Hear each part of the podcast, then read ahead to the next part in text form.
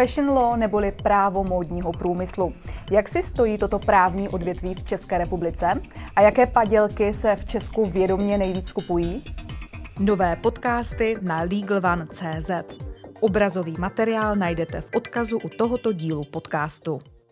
Ve studiu Legal One v Praze na Děkance vítám zakladatelku a ředitelku Ústavu práva módního průmyslu, advokátku Zuzanu Šimonovskou. Dobrý den. Dobrý den. Paní magistro, co je nového v právu módního průmyslu? Tak eh, samozřejmě reflektuje aktuální situaci. Takže vlastně ty kauzy, se kterými se setkáváme nebo které se značkami konzultujeme, eh, přímo souvisí vlastně s následky eh, jak pandemie, tak vlastně aktuální ekonomické situace.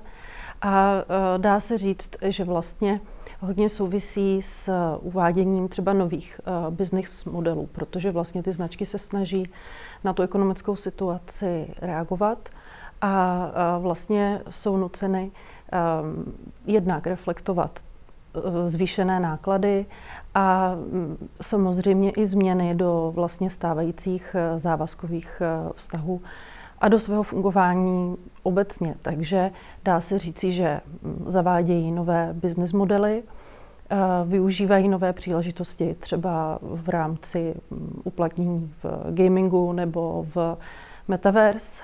Dalším velkým tématem eh, bych řekla, že je reakce těch značek na eh, otázky udržitelnosti se s tím setkáváme nejen jako doby v oblasti regulatoriky, která se vyvíjí, ale vlastně i ty značky jako takové už sami interně i vlastně do svých vztahů nebo vlastně vztahů v rámci toho řetězce chtějí eh, zakomponovat nějakou čistotu. Spousta značek vlastně eh, sama chce eh, a ptá se a vyžaduje to vlastně i po svých konzultantech a spolupracovnících vědět o tom, že, nebo vědět, že vlastně to, co mají nastavené v rámci, v rámci toho řetězce, je pravdivé, že eh, je to srozumitelné vůči zákazníkům a pak samozřejmě, že je to také podloženo daty a tou skutečností.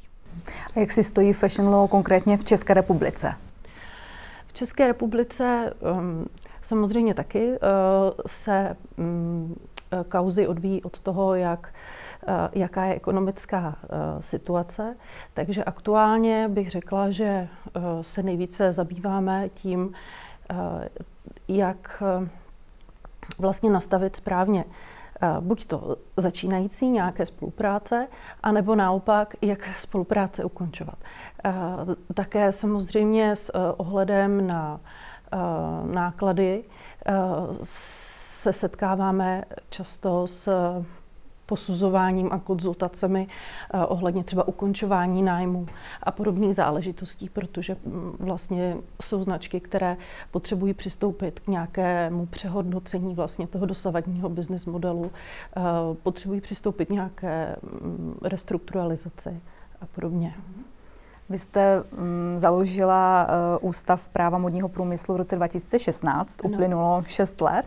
No. Uh, jak vnímáte fashion law teď a jak jste ho vnímala třeba před těmi 6 lety, jaký je tam posun? Já si myslím, že hlavně vnímám uh, posun v nějaké uh, osvětě a vlastně i ve znalosti uh, a vůbec, uh, uh, řekla bych, Eh, sebevědomí eh, třeba začínajících eh, českých značek vlastně přistupovat k právu, k právním službám jako k nezbytné součásti pro budování jejich biznesu. Za začátku, když jsme vlastně začínali s kolegy první semináře, tak ty otázky hodně mm, i směřovaly na to, jestli jako kdyby vůbec mít smlouvu a, a jak vlastně eh, si vůbec jako kdyby o tu smlouvu říci a v těch obchodních vztazích a tam vidím jako kdyby velký, uh, velký pokrok, uh, že vlastně um, už to začíná být samozřejmé, že prostě dřív opravdu uh, jsme uh, tomu tak i s kolegy říkali, že je to taková jako kdyby v Čechách uh, past nepsaných dohod. Že vlastně často vstupovali do vztahu prostě s třeba výrobci nebo se svými společníky, partnery, nepsaně, opravdu všechno jenom na bázi nějaké gentlemanské dohody a v momentě, kdy nastal problém, tak bylo velmi těžké s tím pracovat. Můžete nám prozrádit nějaké nejvýznamnější kauzy v uplynulém roce, v roce 2022? Co takového nejznámějšího byste mohla představit? Z mého, nebo z pohledu mé specializace na duševní vlastnictví je velmi eh, významnou eh, kauzou eh, vlastně úspěšné zneplatnění ochranné známky Manolo Blanka v Číně, která vlastně trvala přes 20 let. A týkalo se vlastně týkala se vlastně ochranné známky Manolo and Blani, kterou si vlastně zaregistroval před zhruba těmi 22 lety čínský občan a vlastně eh, vyžádalo si, to řízení si vyžádalo tuto dobu a dopadlo vlastně úspěšně pro, pro značku Manolo Blanc. Takže myslím si, že to je velmi významný precedent pro toto území a vlastně pro ostatní značky, které třeba tam zažily podobnou blokační registraci. A ještě nějaké další kauzy jsou zajímavé?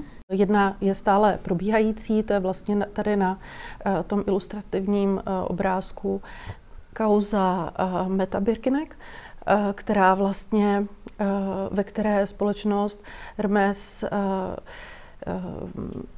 argumentuje vlastně zásahem do svých známkových práv a naproti tomu stojí vlastně Ehm, argument eh, tvůrce těchto, těchto kabelek eh, v Metaverse, eh, který tvrdí, že vlastně se jedná o jeho autorskou svobodu. Takže myslím si, že bude velmi zajímavé i s, s ohledem na to prostředí sledovat vlastně, jak, jak se to vyvine, co se týče ještě dalšího sporu, který je velmi aktuální, tak je vlastně Eh, zneplatnění eh, této ochranné známky společnosti eh, Louis Vuitton, která vlastně má chránit jejich vzor Damier Azur a zde Evropský tribunál vlastně neuznal získání Eh, rozlišovací způsobilosti užívání. Uh-huh. A jak vy na to nahlížíte? Uh,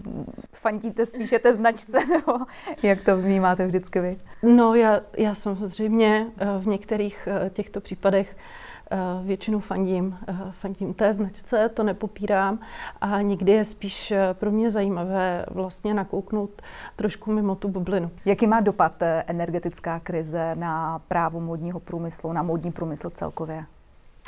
Já si myslím, že ten eh, dopad není nějak eh, odlišný od vlastně jako doby jiných, eh, jiných odvětví. A právo módního průmyslu jako obor průřezový vlastně mm, bude, bude reagovat na ty problémy, které, které vyvstávají. Jak jsem vlastně zmínila, my když jsme začínali s, s konzultacemi a s přednáškami pro značky, tak jsme většinou řešívali otázky Eh, založení firm, nastavování spoluprácí, eh, export do zahraničí, takže ochranu duševního vlastnictví, takže vlastně takové ty expanzní otázky. A Teď eh, naopak vnímáme, že ta, eh, že ta témata jdou samozřejmě jako kdyby eh, opačným a ne tolik pozitivním směrem, protože se vlastně jedná o restrukturalizace, o ukončování vlastně některých spoluprací, ukončování smluv, i samozřejmě úpadky a, a podobně. Takže tam si myslím, že v tomto, v tomto směru budou teď v budoucnosti ležet ta hlavní, hlavní témata uh, pro modní průmysl.